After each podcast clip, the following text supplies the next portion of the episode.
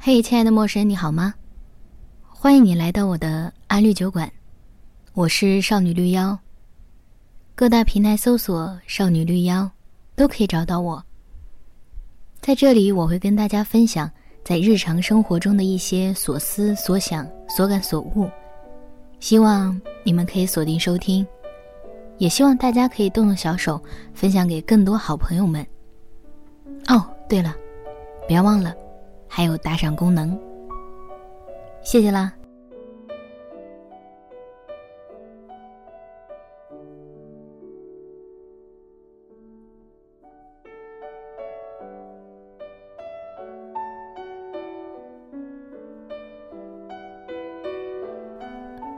我检测自己是否敏感的一个标准是，有没有关注到时间的流逝，季节变迁带来的变化有没有感受到。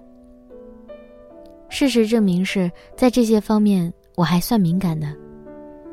今年的时间流逝得飞快，疏忽间就接近年底。某一天我在路上回想这一年记忆深刻的那些时候，发现都是发生在旅行之间，而庸常的日常生活多是平静无波澜的度过。也罢，生活是这样的，你不能指望它永远激情澎湃，那样是会翻车的。人是不会停留在某段时光的，这是我正在听的歌里的一句歌词。这首歌是德永英明的《樱花飞舞的日子》。我突然想到我要讲什么，我今天想要讲的是关于成长，关于生活。你知道每一年的离职高峰期是什么时候吗？是每年的3、4月份。惊蛰时节前后，春雷始鸣，天气回暖，土地里的虫子按捺不住躁动的心情，一如想要离职的人。冬天是不好勇敢离职的，因为年底大家为保稳定，基本是抱着熬一熬就要过年的那种心态。春天则不然，是给自己重新启动的时间，给自己一个新的机会来试探自己的新领域。所以有次和大学时候最好的两个朋友聊天，聊到明年的工作事务，朋友一的部门面临变动，业务方向和业务内容做调整，整个组颇有一种凌空之感，没有具体的业务可做，做的零散项目又无法产生成就感。他呢，又介于备孕的时间点，离职变成了一个不太敢轻举妄动的决定，取舍就显得特别重要。我们在工作中经常会碰到需要取舍的时候，比如一家公司距离远，通勤时间2小时，但是薪资待遇超级好，成长机会也多，而另一家相对近一些，工作内容更加感兴趣，但是薪资待遇明显没有头一家好。这样怎么取舍呢？其实怎么取舍都是对的，成年人是需要为自己的所得付出所失的。我在一位国外作家那里听到一个他活了64年总结的12个真理，其中之一是所有的真相都是有相对面的。这个真理我现在也是相信的。一件事情没有绝对的好，也没有绝对的坏。生活同时充满了令人心碎的恋爱，讨厌的疾病，令人绝望的贫困，突如其来的灾害。但也有美丽的鲜花、婴儿、莫扎特和雨后的彩虹。就是这样的复杂，也就是这样的富有魅力。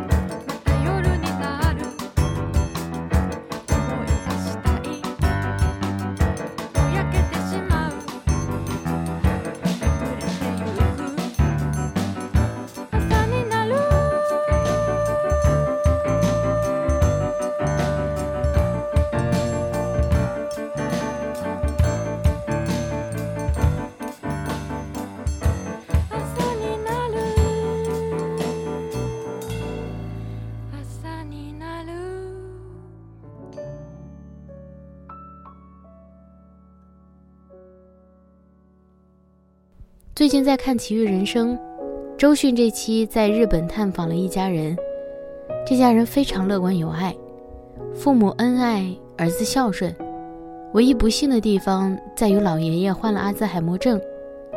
这个病症近几年频频被提起，最明显的表现在于他们会慢慢忘记身边人的姓名与和他们相处过经历过的事情。其实除了思维混乱缓慢之外，身体的衰弱也是肉眼可见的，但似乎被忘记这件事情显得更让人难过一点，因为这一点更不能被接受。你就想想在失恋的时候，我们会责备那个不爱的人，翻开我们恋爱的证据、朋友圈、合照、发过的誓言，你怎么就忘记了我们相爱的经历？怎么就突然不爱了？你怎么可以呢？就是遗忘这个点，最难以接受。所以可想而知，这家人其实经历着的是比失恋更难过的事情。一起经历的几十年，一起有过的酸甜苦辣，真的就要因为疾病而忘记吗？所以看到很多人哭，也是因为感同身受了吧？这是一件坏事情吗？好像不全然。一家人因此更加紧密地在一起，父亲变成了小孩，偶尔意识清楚的时候也会跟妻子告白，这些是好的事情。生活就是这样，没有绝对好，也没有绝对坏。好像现在的成年人变得越来越爱哭了，大家找到这种释放的方式，且不吝啬的去表现出来，这样真的太好了。虽然眼泪背后的事情可能没那么好，就像最近出现在热搜里的那种情况，加班1个月的年轻母亲在地铁哭泣，因为不敢在孩子面前表现。这件事情单看会觉得人是好难，成年人好苦，可是他周围有热心的地铁乘务员陪着开导着，也不至于太难太苦。生活就是悲伤和快乐不断交替存在着，像齿轮一样不断往前。每个人都是糟糕的、破碎的、软弱的、胆小的，甚至有的人同时具有很多种，但每个人也都是善良的、诚恳的、坚韧的、不畏惧的。其实大家都差不多，所以成长啊，生活啊，不过都是带着眼泪，还得不停向前。悲伤和眼泪，朋友，可以治愈我们，要适当去用一下。如果你觉得很难、很累、很苦的话，想要问我一些建议，我会说，继续你的生活。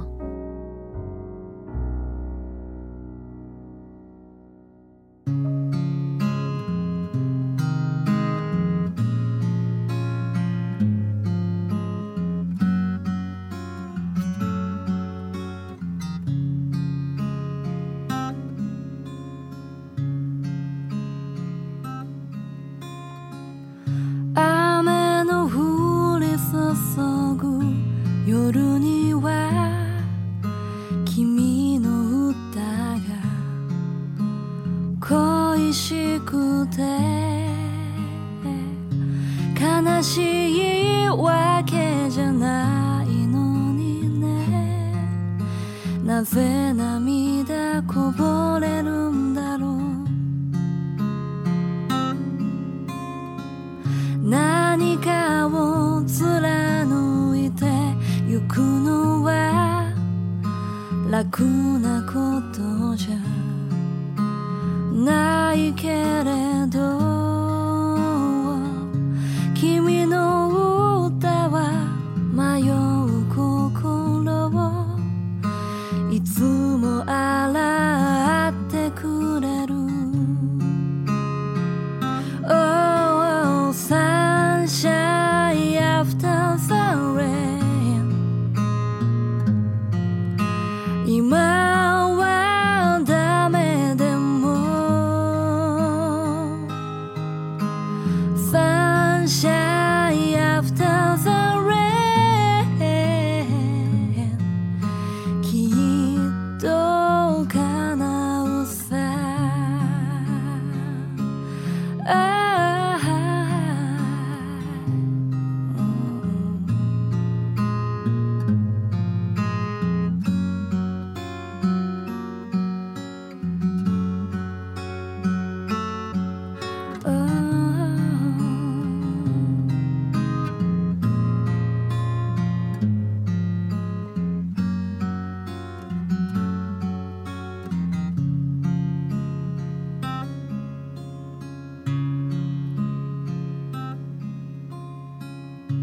誰も分かっちゃくれないと一人で泣かないで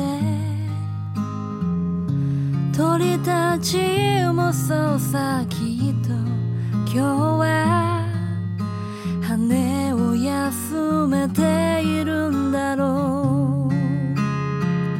Oh sunshine after the rain 今は誰でも Oh sunshine after the rain 待ち焦がれてる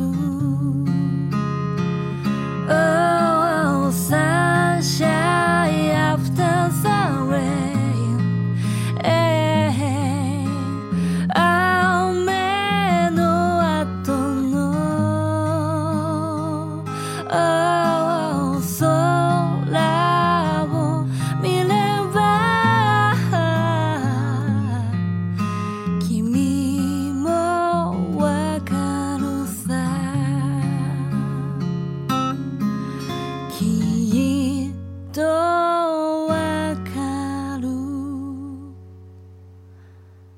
はずさ